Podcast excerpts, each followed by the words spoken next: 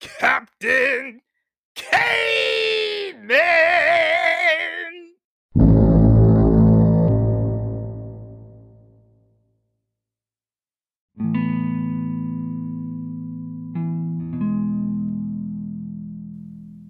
Dear Angelique, Angelique, you endured great sacrifices to bring our three children, Michaela, Emma, and Christopher, into this world. For example, you endured that look from family or friends, wondering when you were going to have kids. You let some people in on your struggles, only to learn they really didn't understand and couldn't relate. You've been bitter over this infertility struggle. You've been angry with yourself, and I'm sure with me, for putting you through this. You've endured incredible pain. You got comfortable with the numbness as the losses mounted and ultimately became a zombie by the time we reached the last lap of the infertility race. You've probably fallen apart in the bathroom or shower more times than you'd ever admit to me. I believe that everything happens for a reason, and I believe that we were destined to have not just three children, but triplets. I come back to your three cats, Blue, Nubecita, and Cleo. In a way, it feels like God blessed you with three more children to love and cherish after you lost those cats. It also seems that in some way, each child has taken on specific aspects of each cat's personality. For example, Blue was your first cat, and he was dominant around the other three. Michaela, our firstborn, is the same way, although in social situations she is completely the opposite. Nubecita kept to herself, much like Emma does, and loved to be held, just like Emma. She was also very whiny, just like Emma.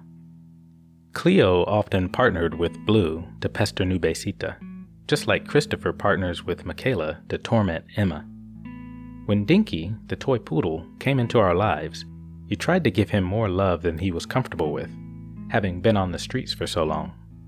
Dinky was the perfect companion when you needed one the most, as we were on a break from trying to have children and were both uncomfortable with the void of not having a child. But you needed to love him, and you wanted him to love you back. Infertility is a private issue that is often kept secret, and I know that it is something you didn't expect to struggle with for so long. I know as the years went on, you thought about giving up, but you dug deep and found the will to carry on. This produced a truly incredible outcome. We have three healthy and happy children who absolutely adore you, and while I know that they don't allow you to have a moment's peace, you are the reason they exist, and they need you. When you saw the three gestational sacs with strong heartbeats on the ultrasound monitor, you followed your heart and knew that you needed to keep all three pregnancies. You chose to give them life, despite the risks. You didn't want to have to choose, as you did not feel you had any reason to have to choose. I did not walk a single mile in your shoes. You endured so many painful needle injections, bruises, and knots in your buttocks, unpredictable medication side effects, and had to be patient with your body until it was ready for you to try again. You sacrificed your immune system and wiped it out with antibiotics with each egg retrieval, and now, as a result, get sick with colds more easily. At one point, we thought you could not carry a pregnancy at all, but you surpassed even your own expectations and carried triplets for 29 and a half weeks. It was very hard for me to watch you beating yourself up over not being able to get pregnant on your own. There were many times where I couldn't find the words to say to try and make you feel better.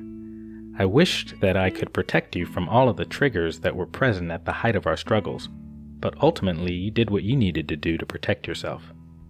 I know you were ashamed, having seen so many others before you get pregnant so easily. I saw you at your lowest points over the course of this journey, but I also saw you put your own grief on hold and be strong for the both of us when I fell into a state of depression after we lost the twins in 2011. I saw how your spirit was lifted when you were confronted with compassionate care after we switched to Dr. Bradford Kolb's IVF clinic. Thanks to Dr. Kolb and his team, it was wonderful to see you have a positive outlook on our future after five previous unsuccessful IVF attempts. Job well done or thank you do not seem like the right words to express my appreciation for what you have accomplished for our family.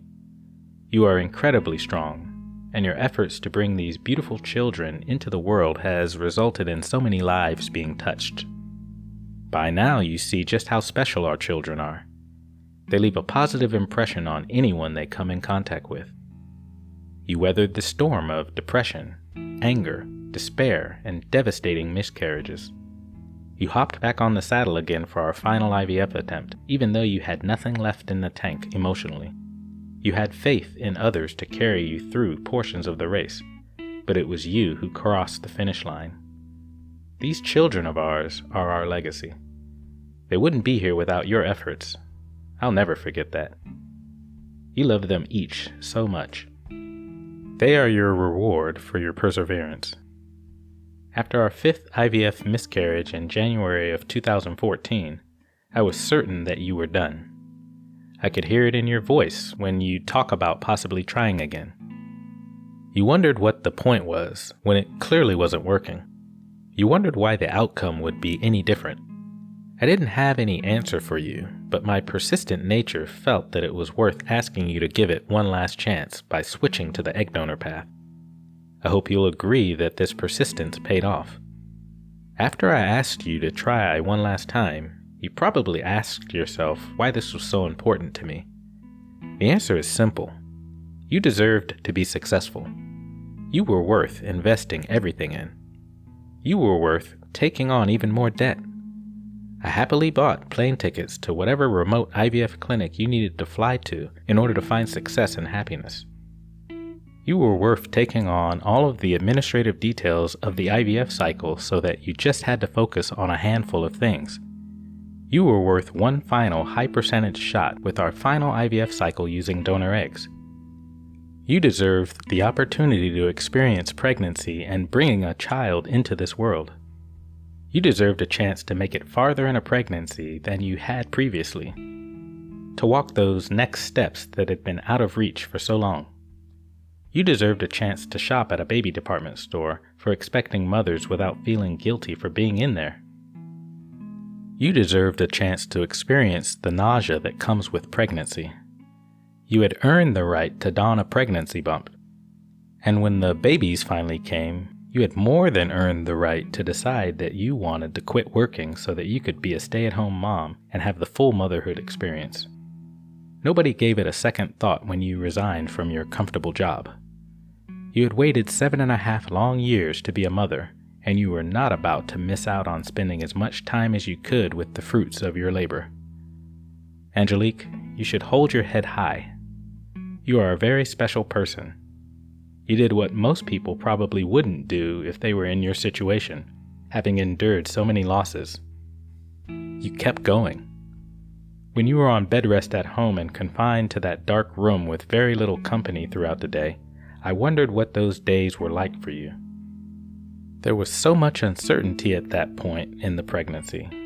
You were tired of being confined to the room, but afraid to move around too much because the babies were so heavy. It couldn't have been easy for you knowing so much was at stake, carrying triplets that could come at any day. We had no more money for any future attempts. This had to work. I am extremely proud of your accomplishments, and I hope that you are too.